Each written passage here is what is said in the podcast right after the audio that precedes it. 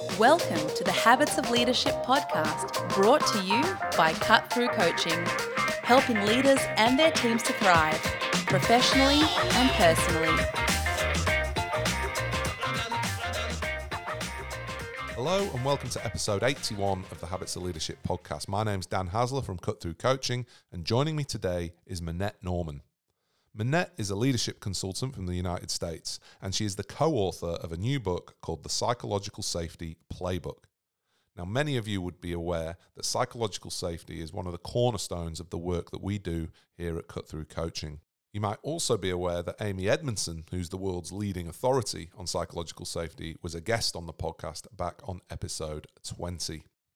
What I particularly like about Minette's work is the way she bridges the gap between the research and the practical application of techniques to not only assess psychological safety, but actually improve it. Minette, thank you so much for joining us today. Thanks for having me and inviting me here, Dan. Well, we've got one half of the dynamic duo here um, in in you, Minette. The other half of the dynamic duo that's put this book together is Karolin Helbig. She's in Germany. You're in America. I'm wondering how it is that two um, consultants like yourself would would cross paths and decide to write a book together? Yeah, it's the question that you have to ask because, uh, yeah, Karolin's sleeping right now while we're recording this, so she can't be here. But yes, we met in an online class. So it was in early 2021, and we both signed up for a class to learn how to do psychological safety assessments based on the work of Amy Edmondson from Harvard. We'd been following her work in our own work, and we signed up for this class. We met in the class, and Karolin and I were in a little cohort in the class together and we sort of hit it off just in our interactions. And then what happened was I was on a podcast that one of the other students hosted on leadership. And Karolin tuned into the po- podcast and she was listening. And as I was talking about my views on leadership, she said, I was writing down so many notes. I couldn't cook dinner. I was trying to cook dinner. And I just realized that you and I are very much aligned. And one of the things she heard me say on the podcast was that there's lots of academic research about psychological safety. We kind of all know why it's important, but there's very little practical information for people who want to dive in and really improve things in their workplace. So she heard me say that on the podcast. And then she followed up with an email to me. And the email subject line was crazy idea and she said, You know, Minette, I loved what you said. We're really aligned. And I heard you say there's very little practical information. What if you and I collaborated and wrote something? And the original idea was that it would just be for our clients because, you know, our clients were looking for that kind of information. And then it grew and grew. And we eventually hooked up with Page Two, our publisher, and we ended up publishing the playbook. So it's, mm. so, you know, when Karolin first wrote to me, she said, like, what if we wrote a little pamphlet? And then it turned into this book. So that's the short version of how we met and came together. Which, which obviously, I mean, reading between all those lines, obviously it was during the pandemic. It was. Um, so my immediate question is: Have you actually ever met in person? Have you got? Have you got to that point? We have not. That Wow. is the amazing thing. Like we are very much a story of this the what's possible in the virtual world in terms of connection and really doing creative work together. And now I feel very close to her, even though we've never met. But Yeah. we're mm-hmm. very excited because in July we're going to be keynoting together at an event in Lisbon. And so that's when we're going to meet for the first time Oh, this wow. summer. That's so cool because uh, one of the things which uh, again immediately springs out is that so many people have spoken about I don't know, like the way perhaps trust has dropped off in organizations because of the virtual world, or, or how hard it is to establish relationships over a screen. And it, and yet it seems in this instance, your experience runs counter to that because I'm assuming, and I'd love to explore this with you, the psychological safety required between the two of you to come together to write a book about psychological safety. You know, putting your ideas out there, put testing your your the water, so to speak. That in its essence is you know psychological safety at play. So I'm really curious to hear just you know your experience of, of, of doing that from a you know a pamphlet which you know maybe relatively low stakes to saying actually no we're going to put something out there to the world you know proper proper publishing stuff you know i'm really interested in how that how that played out for you. Again as i said against a lot you know i hear i hear it quite regularly. Oh it's really hard on screen it's much better face to face dan what's what's your take on all that So I love to push back on that for many reasons, not just mine and Karolin's experience, but I, I, will talk about that. But I've also just seen how actually the virtual world gives us things that we didn't have when we were face to face. So look, let's come back to that. And I'll first tell you how we actually established this really high level of psychological safety and trust. And I think, you know, part of it is that we treated this whole thing like this big what if, you know, this idea of what if what if we experiment? What if we try something? And I think that gave us that initial low stakes of there's nothing super scary about what we're doing. We're just experimenting, we're just playing around. And we, one of the best things was Karolin created an online whiteboard using that Miro tool. That mm, there are lots of them, but Miro is one of them.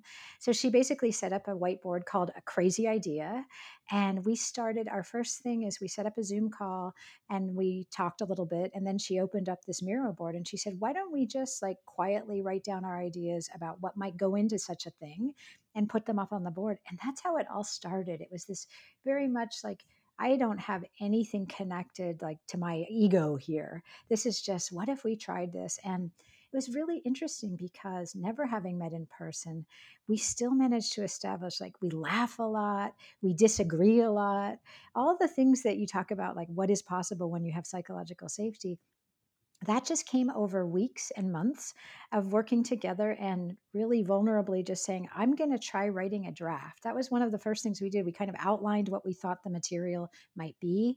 We came up with sort of a structure.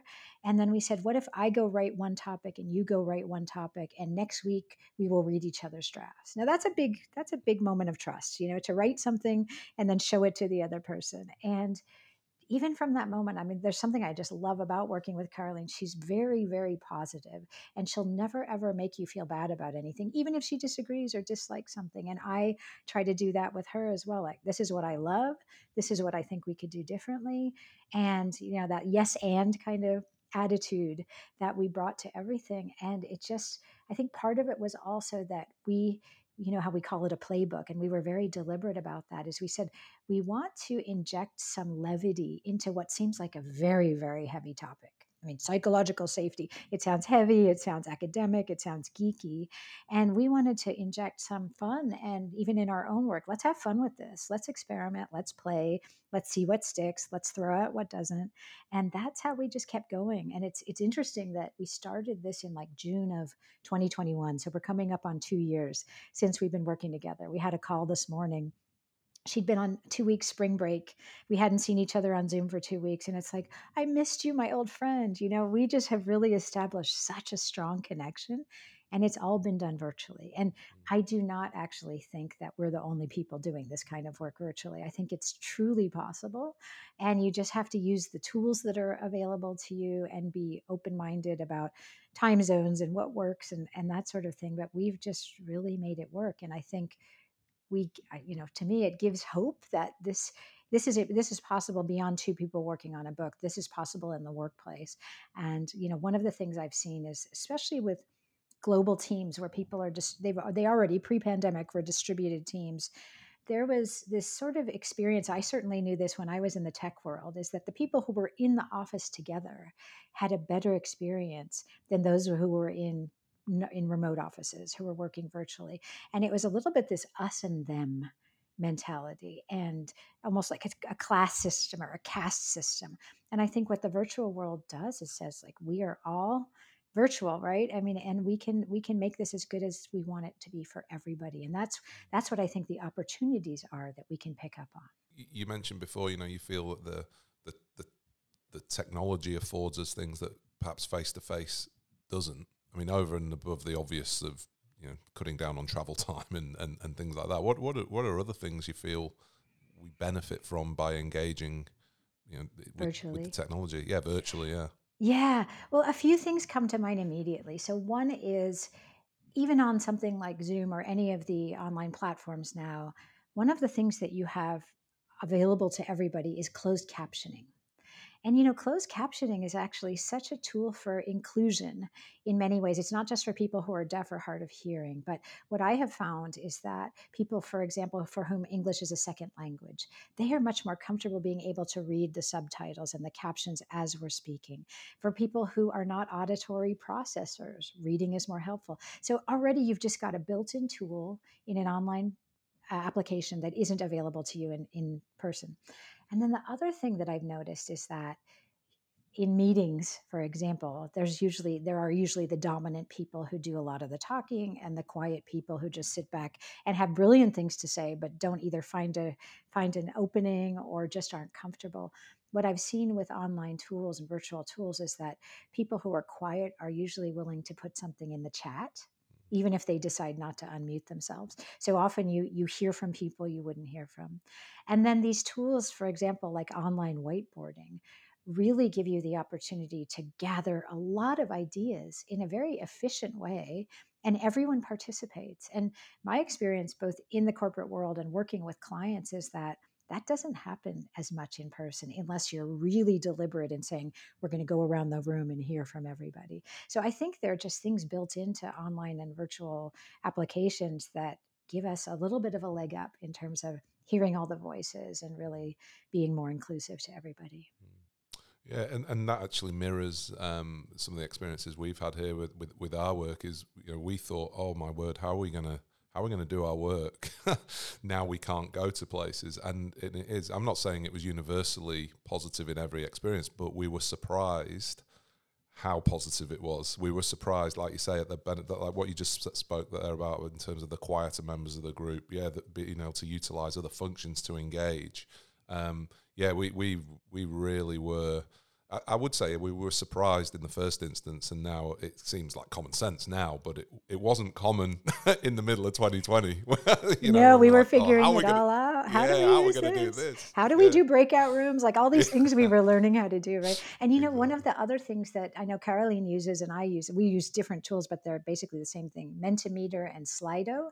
You know, those tools where you can do, you can create word clouds, you can ask questions, and everyone can participate just by typing something online. And it's kind of amazing, like what the collective intelligence or even just getting a pulse of the room that if you honestly if you asked in an in-person meeting like how are you all feeling or what do you feel like when you don't have psychological safety people are probably going to be pretty hesitant to speak up but everyone's willing to type something in on a slido or a mentimeter type of mm. thing well, that, that's the irony, isn't it, that we often reflect on? You know, in order to talk about psychological safety, we kind of need a level of psychological safety, and, and, exactly. you get stuck in this bit of a loop, especially when someone said to you, "Hey, can you come in because we've got really low levels of psych safety?" It's like, "Oh gosh, okay, perfect storm." Oh, and I've been in those. I have so been in those where you know the elephant in the room is not being talked about, and it's yeah. really hard to tease that out sometimes. And I, unfortunately, what I think a lot of people think is a shortcut is you go into a room and you say, This is a safe space. It's okay. Say anything. And that doesn't, that's not going to do it, right? That's not enough to actually make people feel that it is a safe environment.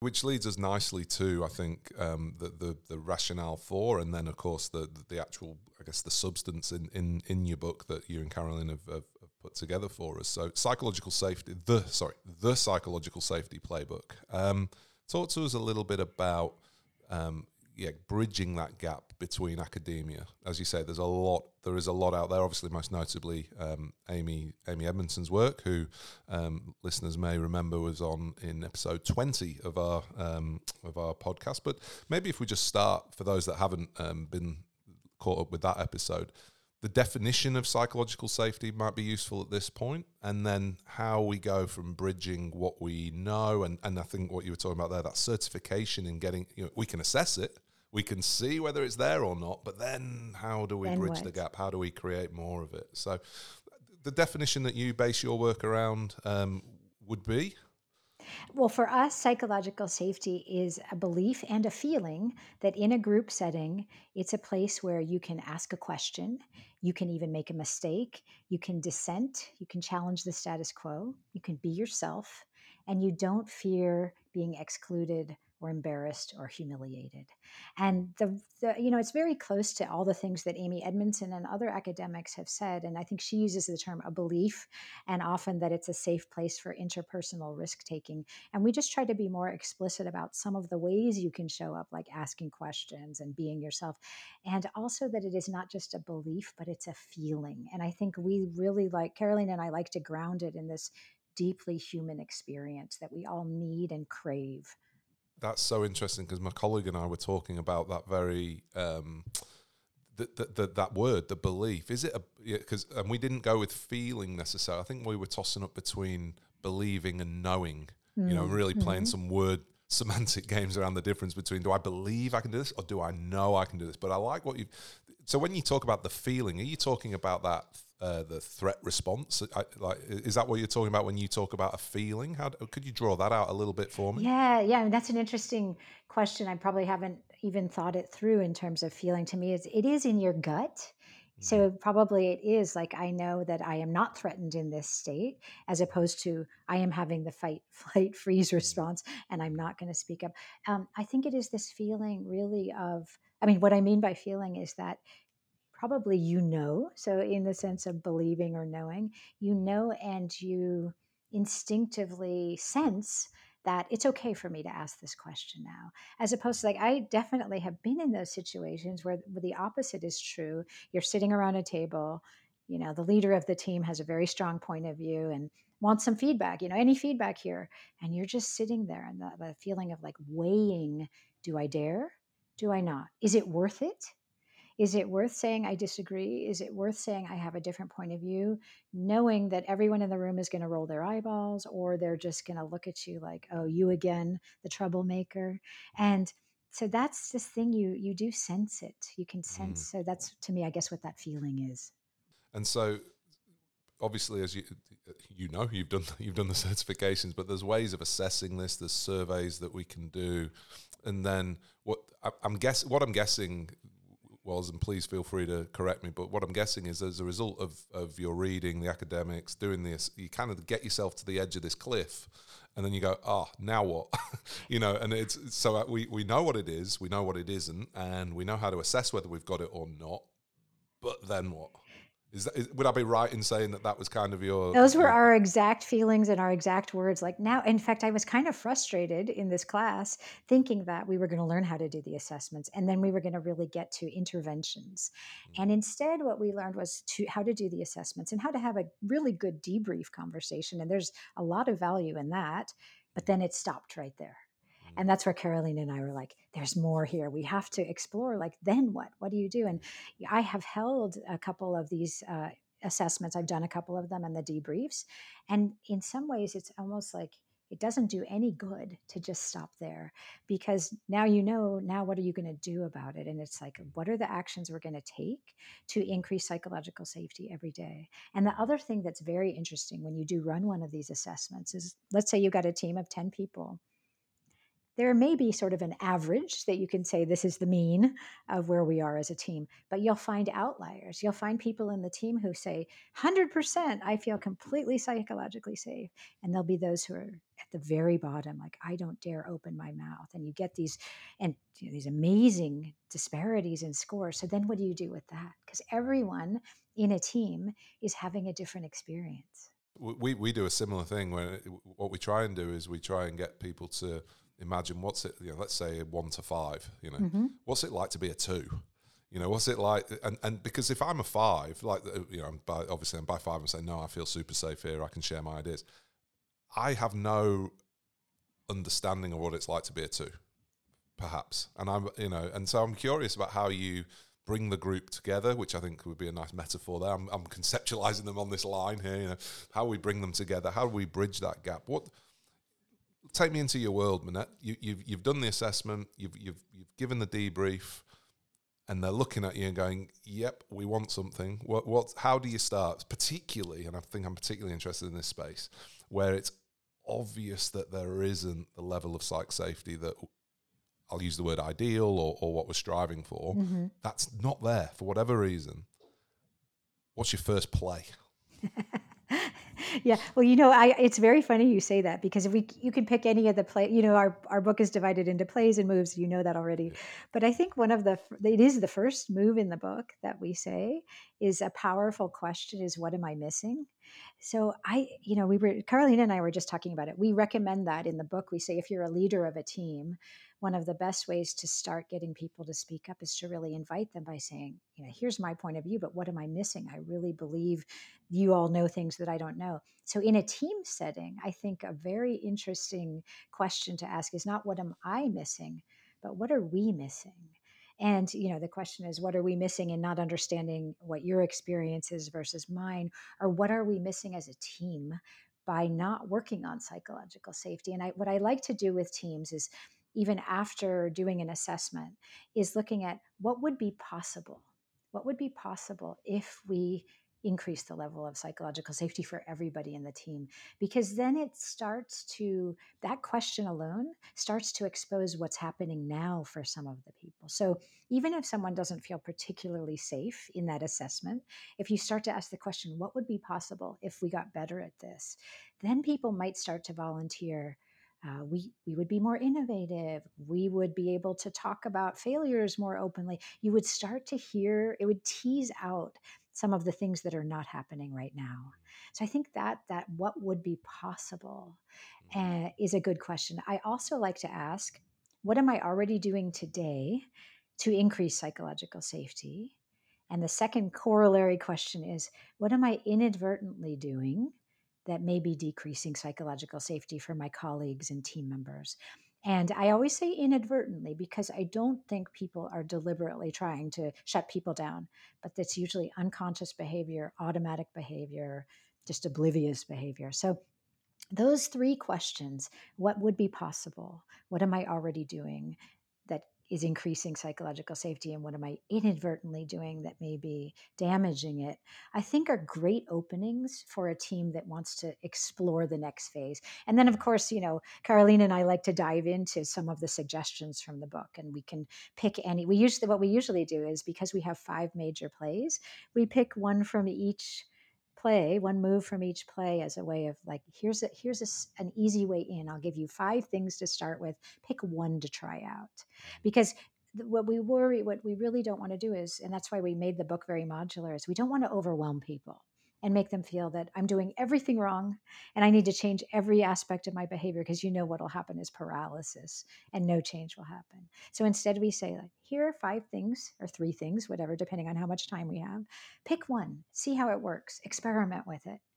And then see, you know, get some feedback and then try something different. So the idea is just to try something new as a way to experiment, play, and see what what makes a difference one one of my hopes is that you know when people listen to this podcast or any of our episodes is that they they that one they're sparked with the you know curiosity and their interest in the area, but then there's also um, you know, something they can go and do with it. You know, so a bit like with uh, squaring that tension we are speaking about before, right? Moving beyond. Oh yeah, that we need to do that. That here's something we, we could do. So I wonder if we could just circle back to those three questions and just um, just draw them out just a fraction more because what I'm th- and maybe just do them in turn because what I'm hearing when you say, you know, what would be possible if we could build psych safety, that that really it's kind of like a depersonalization of it in, in in some ways, rather than me saying, why don't you feel psychologically yes, safe? Or exactly. you know, let's talk about you and how you show up. It, it's it just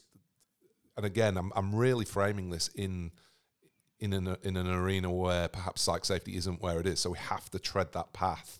We want to be deliberate, but we also want to be mindful that it's hard to talk about psych safety without psych safety. So, and and and am I right in saying that that also creates quite a compelling vision because it's kind of like it's a means to the end. It's not psych safety for the sake of psych safety.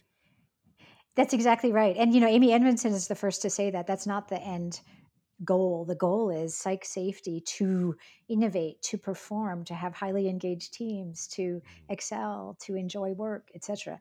Uh, mm-hmm. and so, yes, I think that's why that question is so powerful. And I've used it with teams where we set up a, a quiet session where I asked that question and people wrote down their ideas. And then they were willing to share them, you know, like putting them on a post it and sharing them on a whiteboard or a virtual whiteboard. And it is pretty powerful to see what people come up with because I didn't give them a lot of background before. I just gave them, as we said, like definition and some a little bit of background just so they knew had some vocabulary. But what would be possible? And then people start to imagine a much better workplace and a much better world. And then what is keeping us from that and what is helping what are we already doing that's helping that and what's keeping us from getting there and it does it depersonalizes it but then there's that question of what am i mm. doing? Mm. That ba- because i think you know one of the things that we really stress in the book and that is so important is that every single person whether you're in a leadership position or not needs to become very self-aware of your behavior and how it's impacting others. And so what am i doing? Mm. Is an important question for self-reflection that is helping or hindering or damaging right? Mm. Which, again, in my head, the way I'm seeing this is, you know, like a, a staircase. And so that first step into this is that, okay, let's depersonalize it. Let's get a compelling vision that, that we can actually then put at the top of the stairs. And then, okay, that, then if we're going to reach that, then this next bit is, okay, now I do need to get a bit more introspective or a little bit more vulnerable, whatever the word might be. Talk to me a little bit about that bit then, about what am I doing? And and I guess the other one is what am I inadvertently doing? Because if I'm inadvertently doing it, presumably I'm not aware I'm doing it. So, uh, in, again, in my very quickly constructed staircase, on that third step, am I am I opening up to the room? And am, I- am I saying, hey, Minette, we've worked together for a fair while now. Um, uh, help me understand what do I sometimes do that you might think I don't know I'm doing?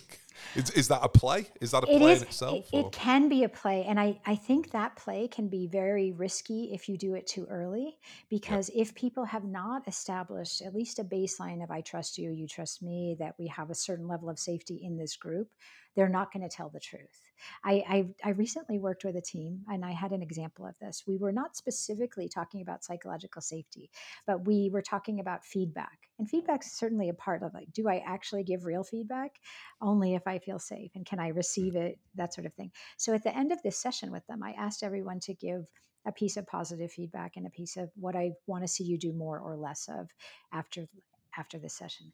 And I could tell that some people were really willing to give a piece of feedback and others said, you know, I can't think of anything constructive. And you know what that's code for is like I, I have lots of things to say, but I don't dare say them out loud.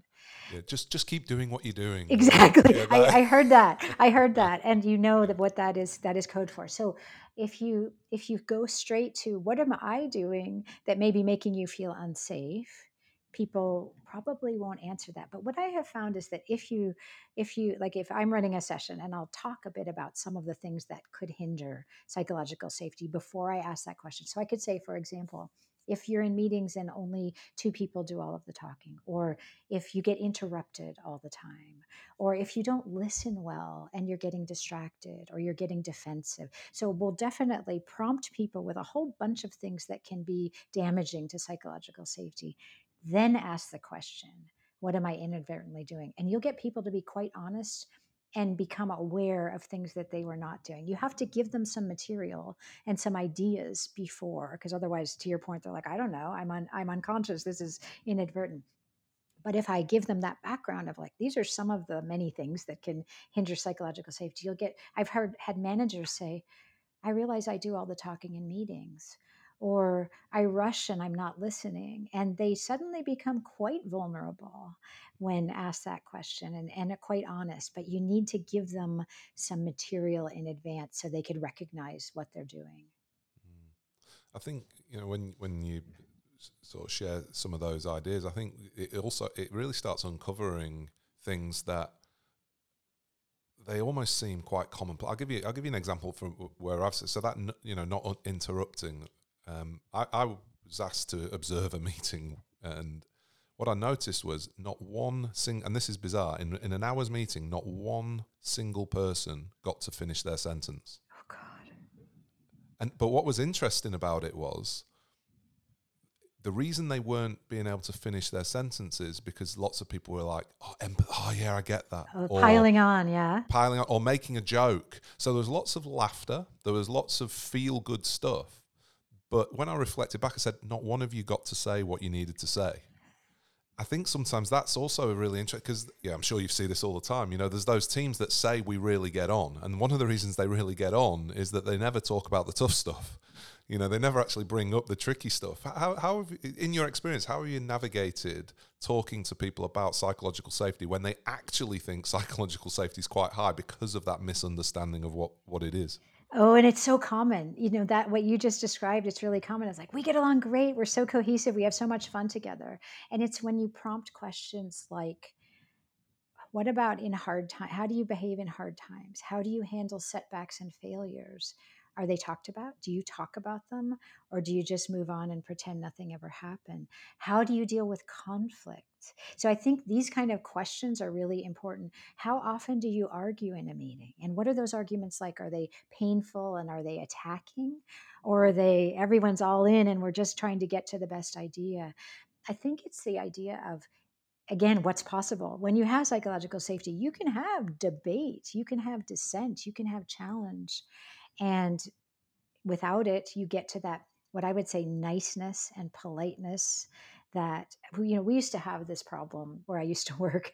It was common common culture that we would have the meetings everyone was really nice to each other you leave the room there's the meeting after the meeting because people didn't want to say what they wanted and it seems like everyone's getting along great and i remember having a team like that like i inherited a team of people they didn't all know each other really well everyone was really nice they didn't say what they were thinking. And I had to, I had to mine for dissent. I had to find ways to get people to challenge and speak up and i feel like i've learned a lot since then that i would have done differently but you know even asking someone to play devil's advocate which is one of the things we recommend is like try that out because if you've never done it it can get it can unlock something that oh this is actually possible that we could disagree and that we could discuss an opposing viewpoint what what what is something that you would have done differently? Because I, I we we've got a few clients that are springing to mind now where they've they've inherited they've they've they're living your your your experience where they've they've inherited a team who've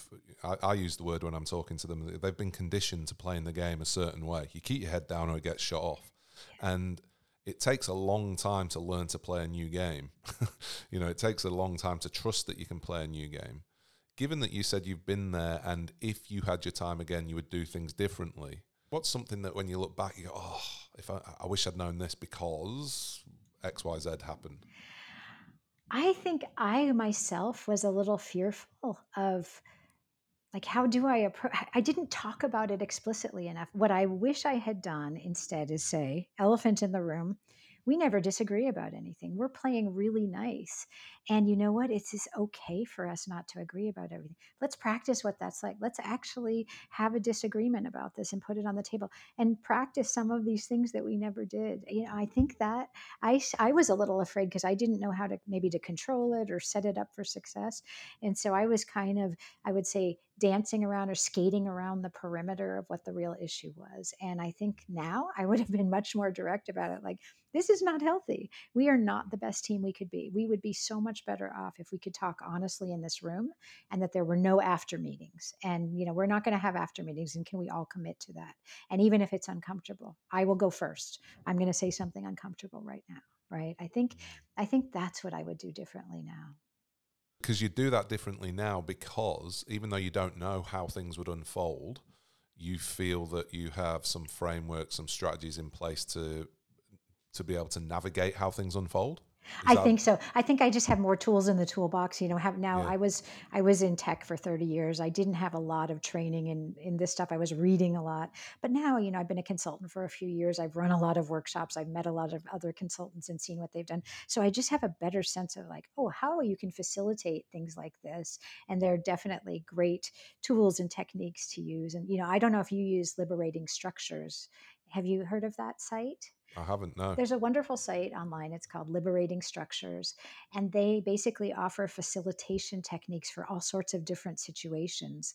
And I love using their their methods because it, it enables you to have some of these hard discussions or get everyone to speak up and it's very mm. nicely structured and so I, I use some of those in my in my consulting work and i wish i had known about them when i was leading teams because i would have put them right into place yeah yeah Well, well, I'm going to put a link to Liberating Structures in the show notes, but of course, I'm also going to be putting a link to your book in the show notes. So, what I thought would be useful here, because I want people to read the book, so we don't want to, we're not obviously going to unpack the whole book, but I'm interested if you know there's people listening, and and we know from the feedback we get on the podcast and and with the clients we work with that this area is it's I reckon it's one of the biggest things that that leaders are thinking about.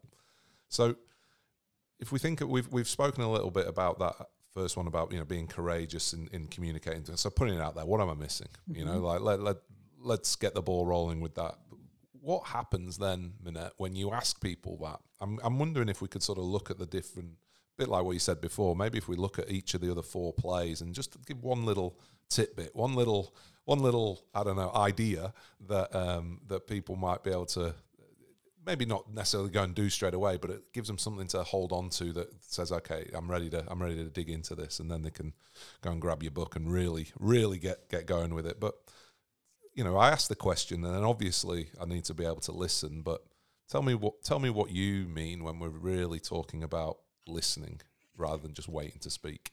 Yes. So so you ask this question, what am I missing? And let's say you get a response and that response may be challenging, right? And so there are lots of aspects of listening. And as you know, we have a whole play. That's our play too, uh, is mastering the art of listening. So one of the first things is to really get curious about understanding and not try to formulate your response while the other person is talking. That's so tempting. We have a whole move on that. It's like the art, I forget exactly what we call it, but basically resisting the urge to to plan your response while you're listening. So to us what we mean is staying really curious, listening to understand the other person, not to respond. Maybe you ask some clarifying questions, and especially if you're feeling like I'm on the defensive now, they just challenged me just asking some questions truly to understand. And I think a misconception that maybe we should clear up is that when you understand, it doesn't mean you agree. And I think some leaders are afraid that if I truly listen and I truly understand, then they're going to change my mind, right? And so maybe it's good. I, I, would say that's actually pretty damn good. If, someone challenges you and you get new information and you change your mind, that's a strength, not a weakness. But it doesn't mean that you have to agree. You can listen, you can hear someone who has a diametrically opposed viewpoint, and you can still hear them and and maintain your own point of view and i think that's really important for people to understand that i can listen fully and i don't have to you know move over to the other side completely but that is so uncommon, right? Like if, if even around the dinner table or around the around the, the, you know the politicians' table, it is so, it's that that idea that we can hold two ideas at once is so uncommon, and you could ma- maybe make a case that you know the root cause of a lot of drama in our world. So it really is. I was just listening to a whole podcast about polarization, uh, the power of us podcast, and it is it is so hard for us, and yet I, I'm just going to double down on it because I think it's so important that not only in the workplace but in our societies that we try, even if it's really hard. And I on I admit it's hard for me to listen to people I totally disagree with, and mm. yet if I can at least try to hear where they're coming from, what I think it does is that it makes people seem human. When we listen to them and we understand their experiences, it takes them away from being, you know, an enemy in politics or in the workplace, and ad, an adversary, and instead a fellow human being who's trying to get something done. And I think that's the part that's so important. You mentioned this before, but that that third play, you know, the the ability to um, manage our reactions. You know, whether I'm not sure entirely how you frame this, whether this is you know, partly emotional intelligence, partly, um, you know, having a, a, real practical framework that you can work through, you know, in in order to think before we respond. But talk to me about because I'll, I'll, give you the, the way we set this up mm. in, in, our work is we we talk about um, psychological safety isn't built in workshops; it's built in the moments, yes. and it's particularly the moment after someone shares with you an idea, a question, a mistake, you know, or a concern. And so being able to have that, bit, you know, and, and because I do a lot of work in sport, I, tr- I, I kind of equate that with the clutch moments in sport. Like these are the high stakes moments right here when somebody comes to you and says, "Hey Dan, you know, I've I've made a mistake here," or "Hey Dan, I've got a concern about how we're going here." my reaction in that moment's the equivalent of taking a game-winning shot in a in a in a in a football match. You know, because how I handle that situation will determine in my in the way we frame it, and I'd be curious to get your your take on this. That determines whether we build a little, you know, a, a, a veneer of varnish over the top to strengthen it, or we or we sand the veneer of varnish off to weaken it, you know, and or maybe just chop the wood, you know. Um, I'm curious that idea of being built in the moments how does that sit with you in the in, in the work that you've done? It completely resonates. It's almost like we say is like it's one it happens one interaction and one conversation at a time. It's like every mm-hmm. interaction can build psychological safety or damage it. And it is in those moments especially when we are feeling defensive. So you alluded to the third the third play which is all about managing our reactions. And i think this honestly this was something i had to learn myself in the workplace, I would get, as we all do, we get instinctively defensive when we feel challenged and attacked. And our instinctive reaction is usually not a good one. And it is usually not going to increase psychological safety. So if you challenge me and say, Minette, that's a terrible idea, I'll probably say, Well, what about your terrible idea, Dan? You know, and we're going to just get into this, and it's not going to be very productive, right? But what honestly, I will. We'll edit. We'll edit that out if that happens. exactly. That will edit out. But in real life, you don't get to edit it out, and the damage has been done. Exactly. Right. Yeah, yeah, yeah. I mean, I have been on the receiving and I and you know this is a story I've told before, but it was so awful in the moment. I was in a big, big meeting with a bunch of my peers. The leader of the organization was ask having a sort of a town hall ask me anything question. And I asked a somewhat challenging question that I thought was a fair question and I got slammed. I got humiliated. I got told to basically shut up and do not ask that question. And what happened was it's very interesting because first of all I was humiliated. That I won't even say embarrassed, I was humiliated. My face was red. I felt like I my career is over. This is an awful moment. But it wasn't just me who reacted to that. It was everyone who witnessed it. And I recently met someone, this is like 4 years ago that this happened. I recently met someone who was in that room and we never talked about what happened. And she told me, you know, that moment actually changed how I interacted with that person because I was so terrified of the same thing happening to me. So basically, that was breaking psychological safety for the entire room, and no one's going to believe again that you can ask that person a question. Hmm. Let's say I respond positively in that moment. So let's say, for example, let's say that my the leader in that instance had gone, on "Oh, Minette, thank you for bringing that question up. It's a great question, even if they don't have an answer for it, you yes. know. But I'm going to go away and think about it. Is the positive impact of a response like that equal to the negative response of, you know, a less ideal response? You, you know what I mean? Like, are, are all deposits equal, or do you have to make more deposits in the positive? Than the impact that one negative will have. I've really mangled that question. I totally know what you drift? mean. I totally know what you mean. And I think you're onto something in that, the way I would answer that. And I believe I've seen something around this from a psychologist that you need ma- many more positive things to outweigh the negative. The negative ones, we have that negativity bias, right? We remember negative experiences. So that negative, you know, lashing out in a meeting is going to stick with us longer than Thank you so much for that question. I really want to get to the bottom of it. You need about, I think it was five to, I can't remember if the study mm. said five to one, positive to negative, something like that. Yeah. So I think those negatives really do stick with us, unfortunately. So you want to try to avoid them. And you know, that's the the way you phrased it is exactly what I I've replayed that and I've even workshopped that of like how might that have gone differently. And it would have been okay, hold on, I'm getting defensive. Minette just asked me a really hard question. Pause for a second and then say thank you so much i don't have a great answer can can i get back to you on that? I appreciate mm. it. And that's exactly yeah. how everyone would have then asked the next hard question because they realized it was okay to do so.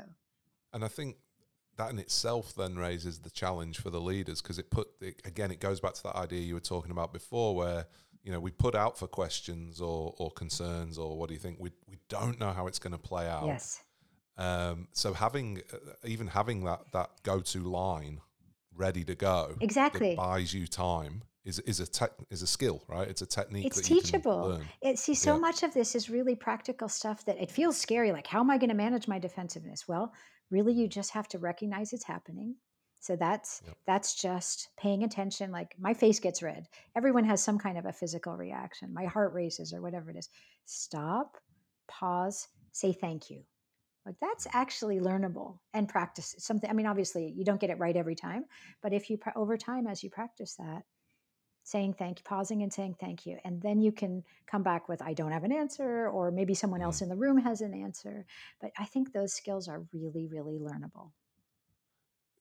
And and the other thing that sprung to mind when you were talking about the the ratio and whether you know whatever the number Yeah. is, it, I think that's less important than what we what we know is it's a lot more positive than, than Yeah. negative that we need.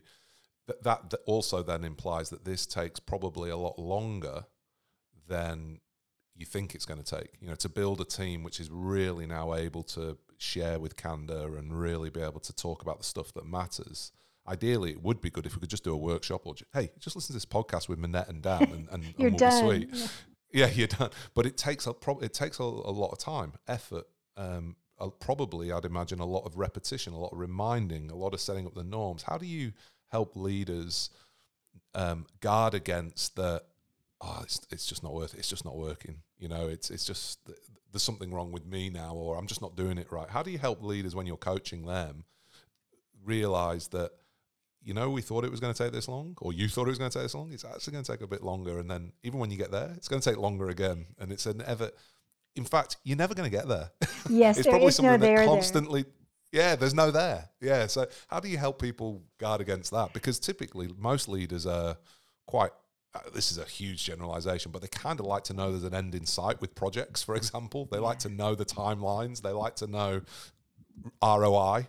You know, um, how how do you help them navigate that space? I am, I know this is hard, but I am trying to get all the leaders that I work with to think about leadership differently because it is constant and and it takes consistency and it's not linear right? It's not linear. There's not just like i just get better my team gets better there'll be ups and downs and you know our subtitle is lead more powerfully by being more human remembering that we're human and that we're going to make mistakes and we're going to have those moments where we aren't perfect and we can move on from them. We can apologize. We can genuinely do better and people will appreciate that and i think that it's just understanding that there is no perfection there's no end state where it's all perfect and the other thing is is that the workplace is so constantly evolving and our teams are not static so you may have a team of 10 and then one person leaves and two new people come in and it's not that you're starting at zero but you now have a new team makeup right? And so you're always evolving and trying to bring people into the mix and so there is no you know there's no perfection and there's no end state and little things can make a big difference and so don't try to do everything at once and and and take the wins where you can get them and show the gratitude and and celebrate that things are better than they were better than they were, but not perfect. And I like that framing of you know perfection is probably not. It's not there. There's no there there. Yeah. So that I think that leads us nicely to the idea of play four. Whereas if well if there's not if I'm not going to get it right all the time, I'm going to have to get better with failure and setbacks. And you know that's. Uh, it's a very noble aim, Minette, in, in the Instagram world of pithy quotes and how, you know, failure is a wonderful opportunity to learn, but no one really likes it, do they? So talk to me a little bit about how we can go about um, putting failure as, it's, it's actually probably part of our work as opposed to proof our work isn't working. Exactly. Honestly, Karolin has helped me with this a lot because she's a scientist. You know, she has a PhD in human genetics, and she says we all need to think more like scientists because you go into the lab, you try something, you know you're going to fail along the way. That's part of learning, it's part of innovation, it's part of science. And if we can apply that mindset to the workplace, that there's going to be no innovation without some setbacks and failures along the way. There just aren't. If you if you study innovation, there's failure along the way, and that we should get better at just making it less scary. We should destigmatize it and make it less scary to talk about it, and make it part of our regular meetings. There, we talk about things that get, went well, and we talk about things that didn't. And the more we can do that, the more we can talk about the small things that went badly, as opposed to like hiding everything, pretending everything's good, and then having a massive failure. Because a lot of these smaller failures that we, if we surface them and learn from them, will prevent a very large failure later. And even a large failure sometimes happens. But I mean, I witnessed uh, examples of this in the tech industry, like for example, with a software release where the whole team knew that this release was not ready for the public. But it was way too risky to be signaling that along the way. And instead, there was this big disaster. I, I, can't remember if they actually shipped that one or not, but you know, all the rework that was required as a result of it, it could have been averted if people had said early on we need to we need to re-architect this we need to rethink this. So i i love the idea of being more like a scientist and i also really love something from the software industry which is the idea of the blameless post-mortem. That after this this came out of basically cloud software companies where you have an outage right? And you go back afterwards and say, what happened? How did we get there? What are we going to do differently? And the idea is that it's blameless. There's no finger pointing. It's really about learning and doing better in the future. And I think it can be applied. We have that as one of our moves in the book. It can be applied to any industry. It's not, it doesn't have to be a technical problem, but to basically say what went wrong. Let's get really curious about this. Let's talk about it openly without humiliating anyone. And we are going to learn what we're going to change going forward. So it's it's not honestly it's not very commonplace in many work settings and so it's it's a big adjustment. But you know the first thing to do is just introduce in a team like in a weekly meeting like what went well this week what went badly what what mistakes happened what failures and it can start with small ones. I think that's the idea start with it not being so scary to talk about you know one another place where i've seen this done really regularly and well is designers. Designers do design critiques all the time and they're very used to it. So it's just part of their training as a designer. You're going to have a critique on everything you do. I wish we could get better at that every in every aspect of work so it's not so scary and threatening. I've just read um, the culture code by daniel coyle and he talks about um, pixar they have a, a, thing called the Brains Trust. I read about that. Yes, I read that book. Yeah, yeah. where essentially, you know, you so and I, I, it wouldn't be dissimilar to yourself. You know, you write a chapter of the book and then you give it to Karolin for feedback or whatever. They they spend months on on I don't know thirty seconds worth of animation, and then they know that they take it to the Brains Trust and they know it's just going to be pulled apart. Not because it's a personal criticism, but it's just in the spirit of we want this to be the best exactly. you know production possible. Um, yeah but th- th- i think you, yeah that idea of creativeness designers I think that yeah they, they have to embrace it. They understand they have to embrace it to to be the best version of themselves. Yeah. Yeah and i've rarely I, I remember a long time ago early in my career i was in a team that had a very high level of psychological safety and we were able to do that but it was the exception to in my whole career that was very rare. Yeah. yeah. So, if it's really rare, obviously, you know, um, any any help we can give people to to make it less rare in their teams, the book is obviously going to be that first the first port of call for them. But there's one last play that I want to talk with you about, and it may be you know it might be related to what we spoke about before in terms of liberating structures. But how do we make our meetings better? How do we make our time together um, better?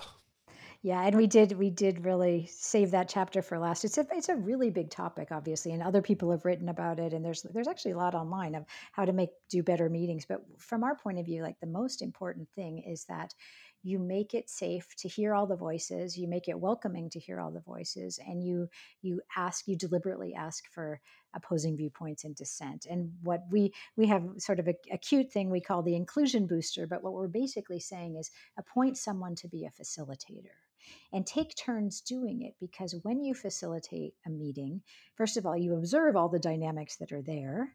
Uh, so it helps everyone become more aware. But it also, like, you can actually put a rule in. For example, no one speaks twice until everyone speaks once. You can you can figure out how do you want to do turn taking. How do you want to handle interruptions? How do you want to handle getting different viewpoints? How do you bring in the quiet voices? So those are like some of the techniques that we we mention in the book but the most important thing is that you commit to consciously creating inclusive meetings where everyone can participate. And that may mean sending reading material in advance for example you know because a lot of people need to process offline and we need to not like because what we usually do is we bias towards the extroverts in the meeting the extroverts who think out loud and are like quick on their feet and we think they're the smartest people whereas the smartest person probably needs to go digest this think of their ideas quietly, and then come in with them. And I, I learned that myself. I didn't really understand how different kinds of people worked until I, I started working with more introverted people or people who, you know, have different processing methods in their brain. And that is really important. It's really important. So we think that changing your meetings can change your corporate culture or your team culture. Mm. And it's a great place to start practicing some of these techniques. A lot of meetings, you know, needn't be meetings in many exactly. cases, you know, because say there's one or two people just downloading a load of information. and you've just brought to mind one one example where I've heard seen a leader. You know, if we go back to that question of what's one thing I inadvertently do, um, this particular leader, if they sent an agenda, if they sent an agenda for a meeting, it would only ever be on the day yeah. Or even in the hour leading up to the meeting, which meant people in the you know you just you just gave me the exact opposite here's here's not only the agenda but here's some reading material here's some food for thought you know just just that increases psychological safety whereas if i'm walking in blind right that's really going to limit inadvertently because I'm not doing that because I want to close people down. I'm doing that because I'm busy. Yes, I'm doing that because I'm, you know, I'm, I'm actually having one-on-one meetings over here, or I'm this, or I'm that. I'm not, I'm not deliberately trying to shut down meetings or shut down voice, but inadvertently I am because I'm not doing something which is quite actually practical and easy to deal with, but to this point hasn't come up for me. Yeah, it's so important. And, and again, I, I didn't do this well a lot of the time because I thought everyone would just be fine just being off the cuff. But I'll, I'll, tell you how I really became aware of this. I had a guy in my team who was very, very smart, very, very quiet, very introverted. And we were doing a brainstorming session one day where everyone was writing down their ideas on post its and putting them up on the board. And he was generating just this uncanny number of ideas. And I said to him afterwards, Wow, you are the most creative. And he said, I wish you had given me this topic before. Because if I had had time to think about this at home alone, I would have had such better ideas because I don't think quickly on my feet. Like, okay, lesson learned, lesson learned. And then we all lose out because this person would have had a lot more to contribute if he'd had some time to mm. prepare. But to your eyes, he, it looked like he already had contri- contributed a lot. So again, that's a really interesting. You, you you see what you think you see through my lens fact, and not through his lens, yeah, right? Yeah, but in actual fact, there's a whole heap of other un- untapped stuff going on. Yeah. yeah. So yeah, the the meetings don't all you know per, like give people time to prepare or don't have a meeting. Have some asynchronous way to share information. And I, you know, I'm a former tech writer, so I believe in writing things down. I think we don't write things down enough because that's again like we make decisions and we don't even record them. So write things down, let people comment on them, and then maybe you have a conver- you have a meeting when people have had time to digest some material. I mean, I've I've loved this conversation, and I've loved the practical um, nature of of your thinking, and and the, the fact that it's you know it's grounded in every sense. It's it, it happens in teams, it happens in your work, and and you're speaking from from experience of doing this. Um, if listeners have been you know equally engaged with this and, and want to connect with you and, and Karolin and uh, I guess get the book, what, what's the best way that they can go about connecting with you and and, and digging into more of your work? Yeah, so they can go to our website. We actually have some free materials there. So it's the psychologicalsafetyplaybook.com. And our email is on there and you can contact us. But we're also on LinkedIn, both Karolin Helbig and Minette Norman. We love to connect with people. We love to know like what's working, what you're struggling with, what can we help with, what might we collaborate on. So yeah, on LinkedIn or on the psychologicalsafetyplaybook.com website. Fantastic. I'll make sure that all those links are in the show notes. But um, thank you so much for staying up late in the States there for, uh, for this conversation. And um, I hope that when you finally do meet uh, Karolin face to face, you get on just as well I, in the real world. I have no doubt. And this was a really fun conversation, Dan. So thank you so much.